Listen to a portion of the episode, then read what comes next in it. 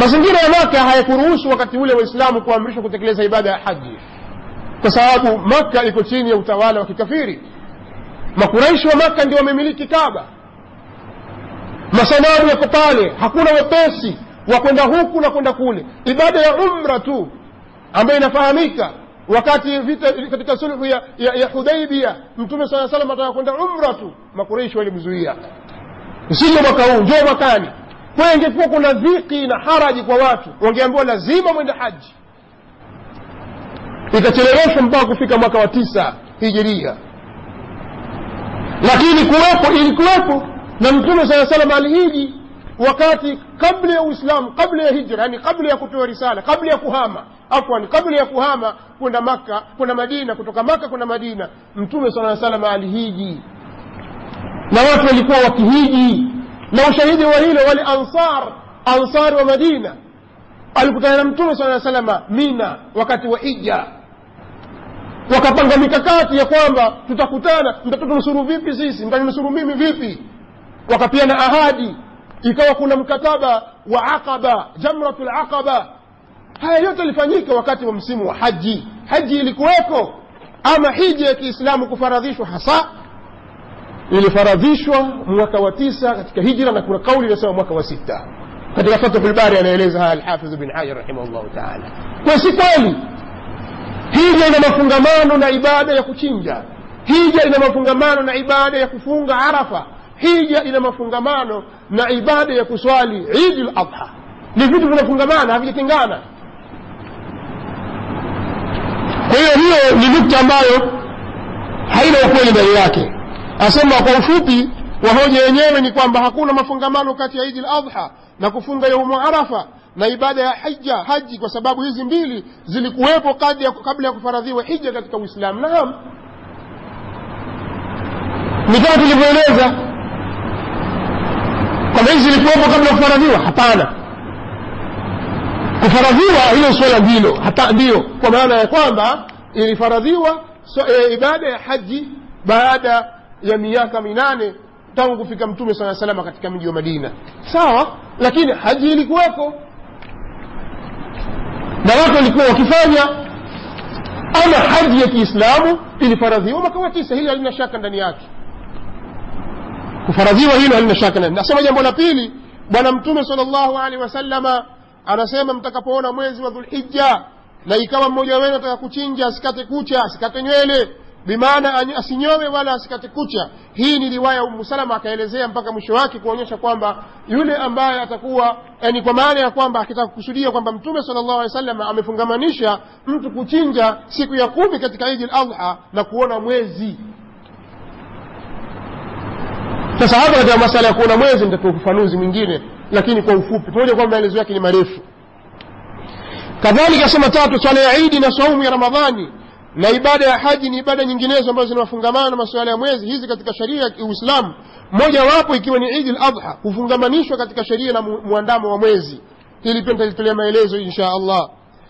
Kisha asema nne katika ushahidi wa kuonyesha kwamba siku hizi hazina mafungamano na siku ya arafa haina mafungamano na hija siku ya kufunga saumu ya arafa haina mafungamano na watu kusimama arafa na ibada nyingine za haji. Anasema taarifu ya yaumi arafa maulamaa wa sharia wanavyoelezea yaumu arafa huzungumza wakisema ni siku ya tisa katika mwezi wa mfungo tatu.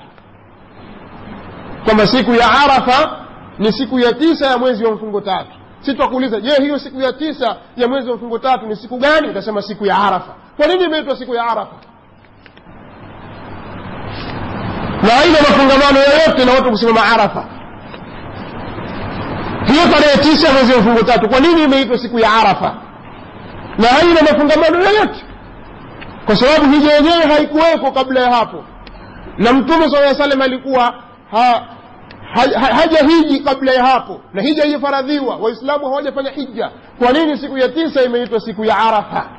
Tajua kwamba kuna yaumu lfitri idu lfitri siku ya kufungua. Imeitwa hivyo kwa sababu waislamu wafungua. Idu ladha kwa sababu waislamu wanatekeleza ibada ya kuchinja sasa na hii yaumu arafa kwa nini imeitwa siku ya arafa? Na haina mafungamano yoyote na kusimamo cha arafa. Jawabu utalipata hapo hapo katika maelezo haya.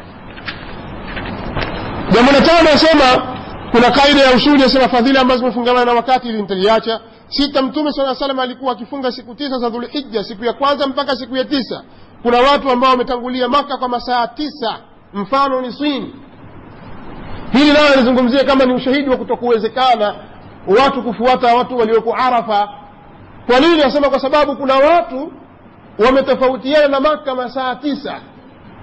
Mfano watu wa kusini china. Watu wako malaysia mathalan. Wako mbali kabisa kwa australia. Sasa wao watakuwaje? Na kuna tofauti washatangulia wao. Pengine sasa hivi maka ni mchana wao tayari washaingia usiku sasa arafa yao itakuwaje? Hii jawabu yake ni sahali. Jawabu yake ni sahali kwamba hawa waliokuwa nyuma kwa masaa tisa au waliokuwa mbele kwa masaa tisa wao watakadiriwa kwa wakati wao kama sheria inavyotufundisha.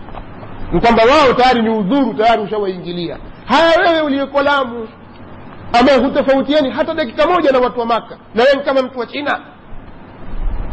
Wewe uliyeko mombasa wewe uliyeko tanga mfano mtu wa china sasa tujaalie kwamba sasa china leo ni hivi sasa tuposimama sisi ni jumaa mosi je wewe kwako leo ni jumaa ngapi?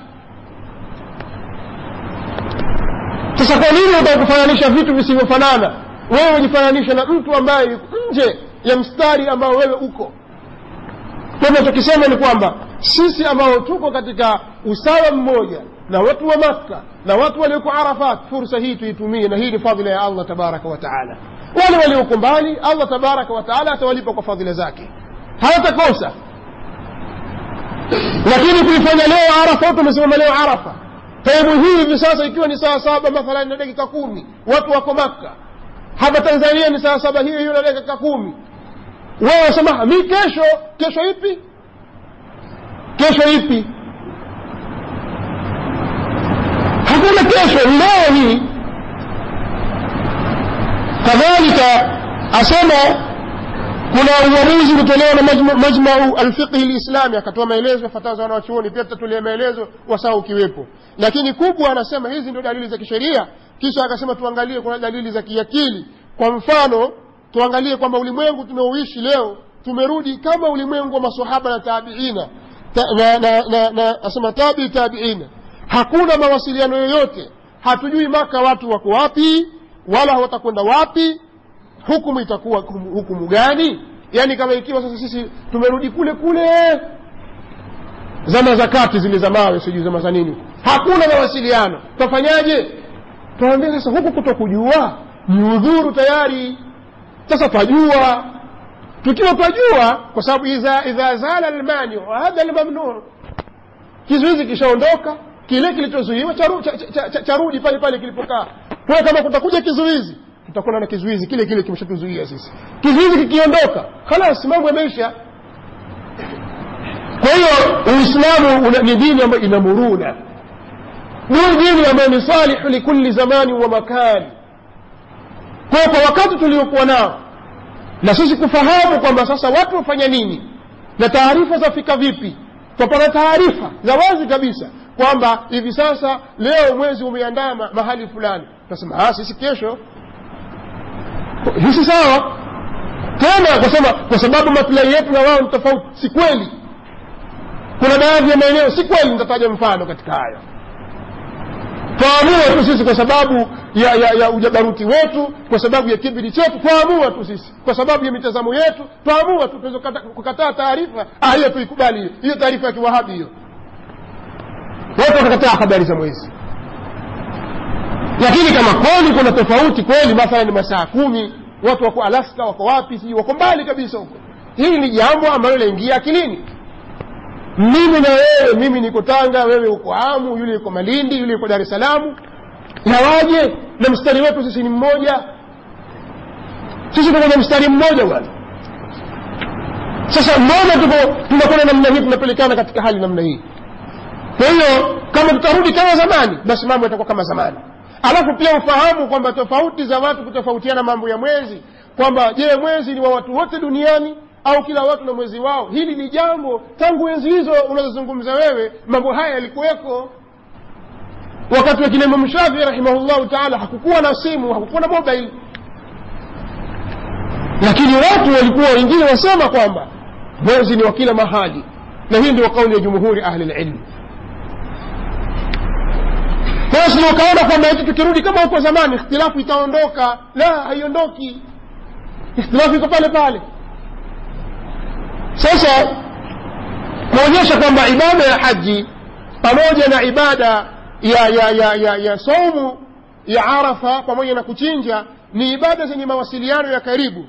Kuna baadhi ya wanawachuoni wamefikia kusema ya kwamba ikibidi tena watu wanatakiwa waiwaishe wa, wa, swala ya idi l adha ili kuwawahi wale watu waliotoka muzdalifa waliokwenda kupiga mawe katika jamarati kwa maana kwamba ibada zetu ziwafikiane haya maneno yametajwa na alimamu alhafidh ibni rajabu lhambali katika kitabu chake fathu lbari fathu lbari ziko mbili kabla ya fathu lbari imamu ibn hajar kulikuwa na fathu bari ya imamu ibn rajab na hili ni maarufu kwa wasomi kwa sababu ibn rajab yu katika tabaka na daraja ya mashekhe ibn hajar ibn rajab huyo aliandika kitabu kinaitwa fathu lbari akafika kwenye kitabu ljanaizi hakukamilisha akafariki imamu ibn hajar akaja akaandika kitabu chake fathu lbari baadaye sasa huyu ibn rajab anasema hivi hichi kitabu cha ibn rajab nacho pia kimechapishwa kiko madukani anasema wayakunu tajilu salati aladha بمقدار وصول الناس من المزدلفة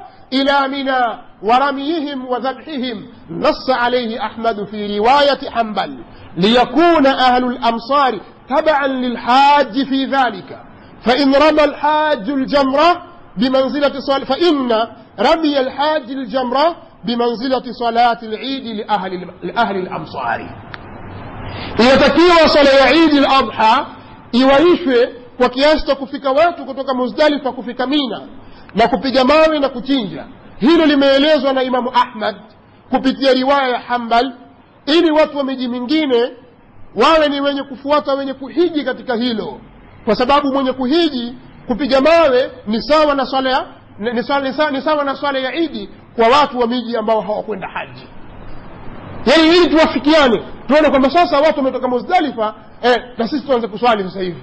Ili wao wakifika pale mina kupiga jamarat na sisi tuko kwenye swala. Tuwafikiane katika hilo. Kuonyesha kuna nini? Kuna munasaba qawiya بين عبادة هيزي كما نفعله أهل العلم. سيسنا وهو تنشركيانا كتك عبادة. كذلك من كتاب فقه الإسلام ودلته وهكة الزحيل أنا سيما يسن تعجيل صلاة الضحى الأضحى في صلاة الأضحى يسن تعجيل صلاة الأضحى في أول وقتها بحيث يوافق الحجاج بمنا في ذبحهم. أسيما إلى وسيم سني وقصلي ومقيم صلاة عيد الأضحى mwanzoni mwa wakati wake kwa sababu ya kuwafikiana mahujaji walioko mina katika kuchinja kwao